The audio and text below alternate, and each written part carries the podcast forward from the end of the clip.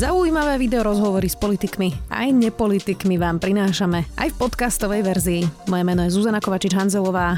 Vítajte pri relácii Rozhovory zet ká há v audioverzii. V koalícii je opäť nezhoda. Smerodina Borisa Kolára nechce podporiť súdnu mapu, ale ani reformu nemocníc v regiónoch. Sľubuje predseda parlamentu, že žiadne nemocnice sa zatvárať nebudú. Bez stratifikácie však nebudú ani sto milióny z plánu obnovy. A ak ju neurobíme, udeje sa v nemocniciach aj tak organicky viac. Už s analytikom Martinom Smatanom, ktorý na reforme nemocníc pracoval na ministerstve zdravotníctva ešte počas ministerky Kalovskej. Vítajte. Ďakujem za pozvanie. Pekný deň prajem. Pán Smatana, začneme najprv tým rozpočtom a potom sa dostaneme k tej stratifikácii iba krátko. Minister financií hovoril, že zdravotníctvo dostane o štyristojedenásť miliónov eur viac ako minulý rok. To znie naozaj bombasticky. Je to naozaj tak? Bude mať zdravotníctvo takmer o pol miliardy viac? Bohužiaľ, odpoveď je nie, ale treba to vysvetliť, aby to diváci pochopili. Totižto číslo štyristojedenásť miliónov vychádza z toho, že sa porovnal plán na tento rok, čiže plán rozpočtu roku dvadsaťjeden s plánom na budúci rok. Keď sa porovnajú celkové výdavky, tak to suma je tých štyristojedenásť miliónov eur, avšak v skutočnosť často býva iná ako plány a keď sa pozrieme, aká je očakávaná skutočnosť tohto roku a porovnáme to s návrhom na budúci, tak nemáme náraz o štyristojedenásť miliónov, ale pokles o dvadsaťjeden miliónov eur. Je ale pravda, že tie celkové výdavky, ktoré, ktoré boli komentované ministerstvom financií, nie sú až tak dôležité, lebo tam sa započítavajú tri položky. Prvá položka je výdavky na verejné zdravotné poistenie, to je to, čo majú poisťovňa z toho, čo platia ambulanciám, nemocniciam a za lieky. To je tá kľúčová položka. Potom sa k tomu pripočítajú výdavky kapitoly ministerstva a kapitola znamená budova. To znamená, že výdavky na kúrenie, svietenie. Tak, plus nejaké projekty, fondy, také to sú veci, ktoré nie idú priamo pacientom, ale je nejaký taký backup admin a potom sú tam nejaké rezervy. A toto všetko sa dokopy spočítava do toho čísla, ktoré teda oproti skutočnosti tohto roka očakávanej o dvadsať miliónov eur nižšie. Kľúčové však je práve tá položka výdavky vé zet pé a keď sa pozrieme rovnako metodikou, ako to porovnalo ministerstvo, čiže rozpočet do roku dvadsaťjeden proti rok, rozpočtu na budúci rok, tak je tam navýšenie o jeden milión eur. A toto sú práve tie položky, ktoré majú ísť na, na mzdy, na, na lieky, na, na spotrebný materiál, na investície, na všetko kľúčové, čo tie nemocnice alebo ambulancie si môžu z vlastných zdrojov vygenerovať. Dobre, čiže spravodlivé je povedať, že rozpočet pre zdravotníctvo na budúci rok bude navýšený o jeden milión eur. A, takto. Toto je tiež, ako som spomínal, rovnaká metodika, ako použil ministerstvo financií. Treba sa pozerať nie na plán roku, ale na tú očakávanú skutočnosť. A keď sa pozrieme na očakávanú skutočnosť výdavkov z verejného zdravotného poistenia, porovnáme to s plánom na budúci rok, tak navýšenie je stopäťdesiatdva miliónov eur. Ale ani toto číslo nie je finálne. A toto je dôvod, prečo rozpočet je tak metúci pre väčšinu ľudí a sa s tom stráca, že či to je plus, mínus alebo aké číslo. Lebo aby sme vedeli verifikovať, či tých stopäťdesiatdva miliónov eur bude extra pre zdravotné poisťovne, si najskôr musíme pozrieť, z čoho sa to číslo skladá a potom aj či tá očakávaná skutočnosť tohto roku je dopočítaná správne. Lebo základ dobrého rozpočtovania je podseknúť súčasný rok a navýšiť budúci nejako opticky, aby bolo to číslo čo najväčšie. Takže nevieme zatiaľ povedať, ako to bude. Tak vieme niektoré si aspoň okomentovať. Keď sa pozrieme, z čoho vzniklo to číslo stopäťdesiatdva miliónov eur, tak rozpočtuje sa od roku dvetisícosemnásť tak, že sa spočítajú tzv. No policy change, to sú všetky výdavky, ktoré v sektore sú, aj keby sa nič nezmenilo, to znamená, že inflácia, starnutie, nejaké mzdové automaty. K tomu sa pripočítajú tzv. Policy changes, čiže nejaké nové politiky, nové reformy. Táto suma je štyristojedenásť miliónov eur na budúci rok, ale od toho sa ešte odpočíta tzv. Value for money, to sú tie hodnota za peniaze úsporné opatrenia, ktoré sa vyčíslili na budúci rok na, na výšku dvestoštyridsaťdeväť miliónov eur. A toto dokopy činí tých stopäťdesiatdva. Avšak dvestoštyridsaťdeväť miliónov eur úspory nerealizovateľná vec. No to som práve chcela povedať, že hodnota za peniaze dáva neustále nejaké paper, kde hovorí, kde sa všade v zdravotníctve dá ušetriť veľmi veľa peňazí, ale potom to vôbec neznamená, že sa to aj uskutoční. Tak a presne. A toto je asi taká z najväčších kritík toho rozpočtu, že tie úspory sú nerealizovateľné v roku dvetisícsedemnásť, keď sme mali prvú revíziu, ja som ju s kolegami z ú há pé aj písal, aj som osobne realizoval v tom rezorte, tak sa nám podarilo ušetriť nejakých cez sto miliónov eur a to bolo vtedy veľmi náročné, ale pomerne jednoduché, lebo to bolo v čase, keď sme mali o tridsať až štyridsať percent drahší spotrebný materiál, mali sme extrémne lukratívne zmluvy s poskytovateľmi e, diagnostiky, vtedy sa tá úspora dala ľahko realizovať. Teraz tá úspora, lebo už máme hodnotu za peniaze dokument číslo dva, je oveľa zložitejšia. Ona vyžaduje systémové zmeny, že máme málo všeobecných lekárov, veľa špecialistov, proste náročné úspory, ktoré sa počas pandémie veľmi, veľmi, veľmi ťažko realizujú. Takže ten odhad z tých dvestoštyridsaťdeväť, koľko sa ušetrí môj, je nejakých možno tridsať až štyridsať miliónov eur, čo znamená, že ten rozpočet proste bude deficitný, že tam nejaká, nejaká veľká položka bude chýbať. Ale kľúčové je, a to ešte, ešte metúcejšie, ministerstvo s tým financí rátalo a preto do rozpočtu, do tej tretej položky, dalo aj tzv. Že rezerva. A tá rezerva je výška dvestodvadsať miliónov eur, ktoré sa na základe dohody z, z hospodárskej rady môže použiť na vykrytie toho, že sa nepodarí ušetriť tie zdroje. Tam pribudlo teda až po veľkej kritike, ale aká je realita v zdravotníctve po covide, alebo teda počas covidu, aby sme boli presnejší, máme tu tretiu vlnu. Zdravotníci sú mnohí na odchode, sestier máme málo a teda budeme ich zrejme podľa tých prognóz mať ešte menej potom, čo odídu. Má vôbec teda minister Lengvarský podľa tohto návrhu rozpočtu, ktorý uvidíme, ako ešte prejde parlamentom, na zastabilizovanie aspoň toho personálu, ktorý ešte na Slovensku máme a jeho málo? Obávam sa, že bohužiaľ nie.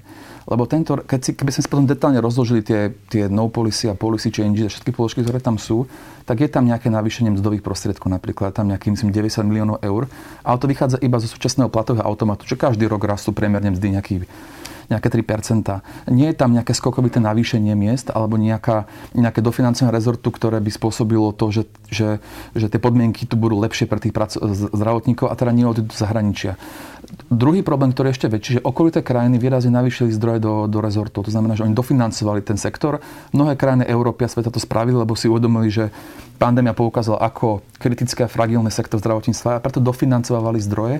Čo sa, aby im neodchádzal personál. Áno, čo sa už aj prejavilo vo veľa krajinách tým, že navýšili mzdové e, pomery.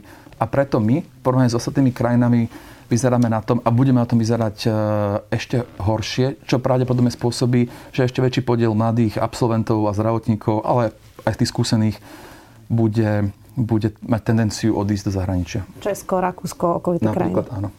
Um, poďme teraz k tej stratifikácii, veď to ono ostatne v tom zdravotníctve všetko so všetkým súvisí. Máme teda dva scenáre. Jeden je riadená stratifikácia a teda reforma nemocníc, o ktorej tu diskutujeme už roky. Druhý scenár je, že sa to udeje bez ohľadu na to, či to urobíme organicky a teda prirodzeným spôsobom. Tak začneme tým, keby sme neurobili žiadnu reformu, keby sme neurobili nič teraz s nemocnicami, čo sa stane najbližšie roky, ako by vyzerala tá neriadená stratifikácia, keď to tak nazvem? Odpovede, že ani presne nevieme, čo by sa udialo, a to je ten najväčší problém. Pravdepodobne by sa zrýchlovalo tempo toho, že viacero oddelenia, viacerých nemocnic by sa zatvárali nepredvídateľno, ako napríklad Ilavská, oddelenie internej medicíny alebo viaceré historické pôrodnice alebo niektoré chirurgie, ktoré sa doteraz stále tvária, že prestavujú alebo malujú, čo spôsobuje to, že bez nejakého, nazveme to, nejaké prípravy sa jeden región ocitne bez určitých typy starostlivosti, čo potom spôsobí, že tie okolité budú musieť núdzovo prebrať tých pacientov. Mali sme situáciu napríklad v Trenčianskej nemocnici, kde tí pacienti museli byť doslova na chodbách, kým sa to nejakým spôsobom absorbovalo a zmenilo. A toto sa, to, to, takéto veci, že tie nečakané zatváranie oddelení budú iba, iba zrýchlovať. Takže toto by nás čakalo, ale povedané, že kedy, kto, presne ako, to bohužiaľ nevieme. A to je to na tom najhoršie a najrizikovejšie. Predpokladám ale, že najviac a najrýchlejšie by táto organická, keď to tak nazvem, stratifikácia bola práve v tých najodľahlejších regiónoch, ktoré sú najviac zanedbané? Nie je to presne tak, lebo je pravda, že čím viac na východ ideme, tým viac chýba lekárov, čím viac na západ, tým viac chýba sestier a iného zdravotného personálu, ale napríklad realizovať veľký počet operácií bez, bez sestier sa proste nedá. To znamená, že ono to je jedno, že či, ktorý zdravotník chýba. Či nie je to, že Gemer, proste celé Slovensko bude mať problém. Ono, akože kedy to tak bolo, že sa to dalo nejako geograficky rozšíriť, teraz sa to stretáva už niekde v strede, to znamená, že tá situácia je veľmi zlá prakticky všade. Poďme teraz na tú riadenú reformu a teda to, ten lepší scenár, že by sme teda spravili tú stratifikáciu alebo reformu nemocnic, ako to teraz volajú. Ona by teda um, rozdelila nemocnice podľa toho, čo sme zatiaľ videli, do piatich kategórií, od najjednoduchších po najkomplikovanejšie výkony. Keď teraz vidíme Borisa Kolára vo Vranove nad Topľou, ako hovorí, že nebudú mať, uh, nemusia mať ľudia strach, že budú mať teda tú nemocnicu, um, je to od neho férová argumentácia?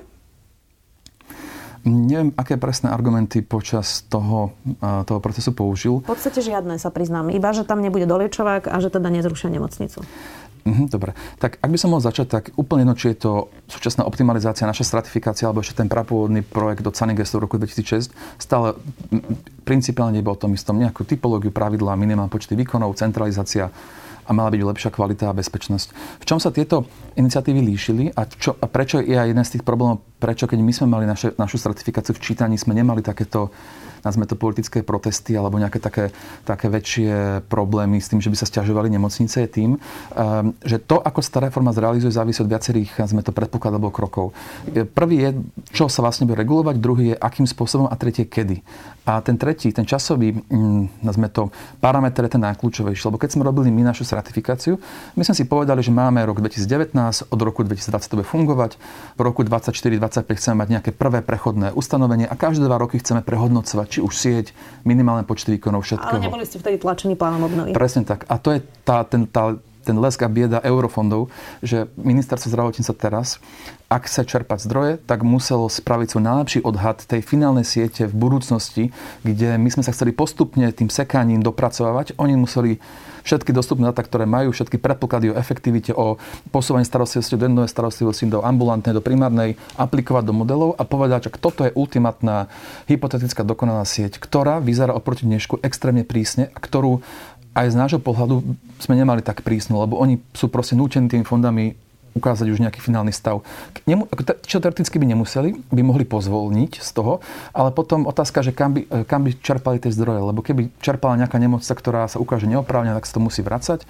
Ak nechceme, aby tie zdroje sa čerpali iba do nemocnic, ktoré vieme, aký budú mať stále, lebo to sú univerzitné nemocnice, ktoré sa prakticky meniť nebudú, a chceme, aby boli uvoľnené pre celý rezort, tak ministerstvo muselo spraviť tie prísne predpoklady. Takže oni, ak to prirovnám, to keď brzdíte na križovatke, keď je červená, my sme postupne brzdili úplne v poriadku, oni museli skočiť na brzdu a keď skočíte na brzdu, všetko, čo nie je upevnené, lieta v aute. A to sa presne teraz deje. Zacitujem Oskara Dvořáka, ktorý na ministerstve má práve zdravotníctvo v pláne obnovy na starosti. Pre denník N povedal toto. Som veľmi nerád, ak sa niekto snaží komunitné nemocnice degradovať, to je teda práve tá regionálna nemocnica, ktorá by napríklad bola aj v tom v Ranove, to je len moja poznámka, povedať, že budú len doliečovať, nie je korektné. Má tam byť základná urgentná starostlivosť, aj tzv. Expektačné lôžka, ak si bude treba pacienta nechať v nemocnici. Dnes hovoríme o tom, aká forma internistickej starostlivosti by tam mala byť. Ďalej tam bude jednodňová chirurgia, k tomu aj ambulantná starostlivosť, stacionáre, rehabilitácie, cé téčka, rentgeny, možno magnetická rezonancia. Keď to niekto degraduje iba na, doliečo, čo, na doliečováky, nehovorí pravdu. Um, dá sa to ale ešte vysvetliť ľuďom, a teraz to je jedno, či vo Vranove nad Toplou, alebo niekde inde, v Svidníku, dajme tomu, keď teda Peter Pellegrini a Boris Kolár obiehajú regióny a komentujú to jednoduchým jazykom, tak stratifikácia je pomerne komplikovaná pre bežného človeka. Myslíte si, že je to ešte vôbec vysvetliteľné tým občanom, ktorí možno majú prirodzene strach, že keď sa zruší nemocnica, tak to počúvajú, takže nebudú mať zdravotnú starostlivosť?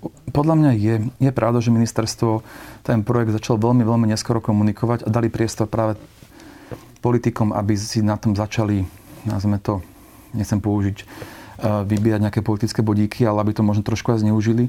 My sme za naši čias nemocnice pravidelne obiehali. My sme osobne tam chodili, vysvetľovali, aby sa presne toto nestalo, aby nemohla nejak, nejaká nemocnica povedať, že nekomunikujeme. A napriek tomu, že sme pravidelne chodili, komunikovali, organizovali stretnutia či už s obcami, krajmi, nemocnicami, tak stále sa stále, stále tam bol niekto, kto neviem, či nepočúval alebo nechcel počúvať, proste si tvrdil svoje. To znamená, že ono sa to dá prebiť, len treba kontinuálne stále a stále a stále komunikovať.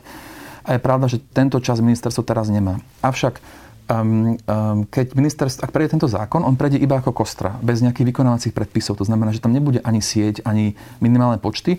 Bude iba zákon, ktorý má sedemdesiatdva strán, ktorý definuje, ako sa bude tvoriť sieť, ako sa budú kategorizovať nemocnice, ako tam budú nejaké iné procesy a princípy.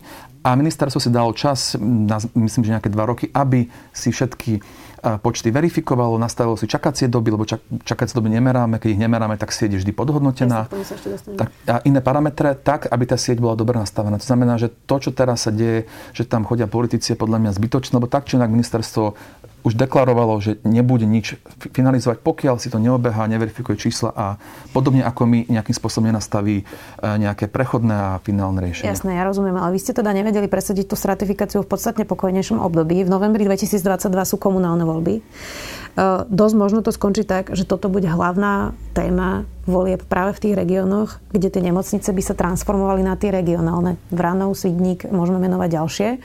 Um, tak uh, vyzerá to skôr ako mission impossible z mojich teda politických, teda to nazvem, skúseností. Áno, a myslím si, že ministerstvo deklarovalo, že oni určite budú predtým zverejňovať žiadnu mapu alebo sieť, už len kvôli tomu, že by sa to určite zneužilo. Je pravda, že im veľmi nešikovne unikla sieť v lete, ktorá bola, to bol iba nejaký technický model, ktorý ukazoval, ako by sa to mohlo počítať, ale už sa toho proste chytili viaceré strany, čo, je, čo bol veľmi nešťastný krok a spôsobilo pravdepodobne aj to správanie teraz viacerých politikov a strán, ale podobne ako u nás, napriek tomu, že my sme, každá nemocnica vedela, akú má úlohu, aj ministerstvo teraz dáva prechodné obdobie, aby si, aby si dokázali tie čísla, aby splnili tie parametre, lenže tie parametre sa najskôr musia schváliť v zákone. To znamená, že kým sa neschváli zákon, potom sa schvália parametre, až potom sa to môže realizovať. Znamená, že my sa fakt rozprávame najskôr o dvoch, troch rokoch, kým čokoľvek sa bude dať, finálne dať na papier, že toto je sieť, to, takto bude fungovať. Čiže všetky tieto obavy sú, bohužiaľ, podľa mňa trošku predčasné.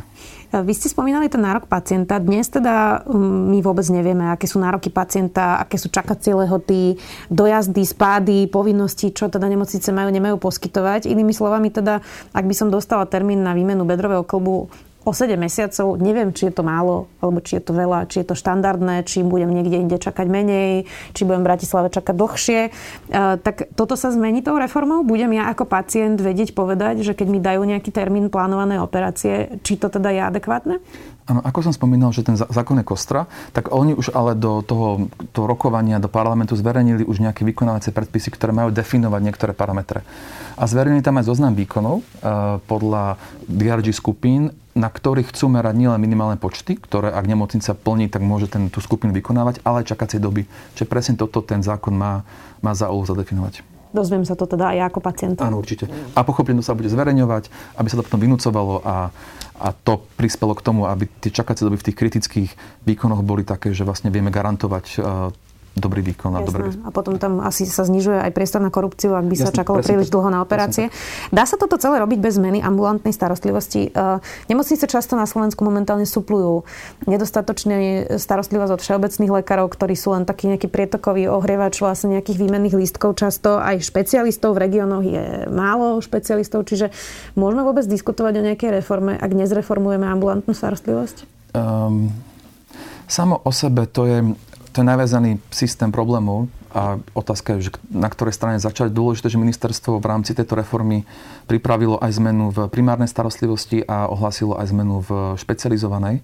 A len keď sa pozrieme napríklad na počet lôžok, ktoré oni očakávali v tom jednom zverejnenom vykonávacom predpise, ktorý už teraz, teraz zverejnili, tak čakajú, že v roku, myslím, dvetisíctridsať bude okolo dvadsať, myslím, že jeden a pol tisíca lôžok na Slovensku.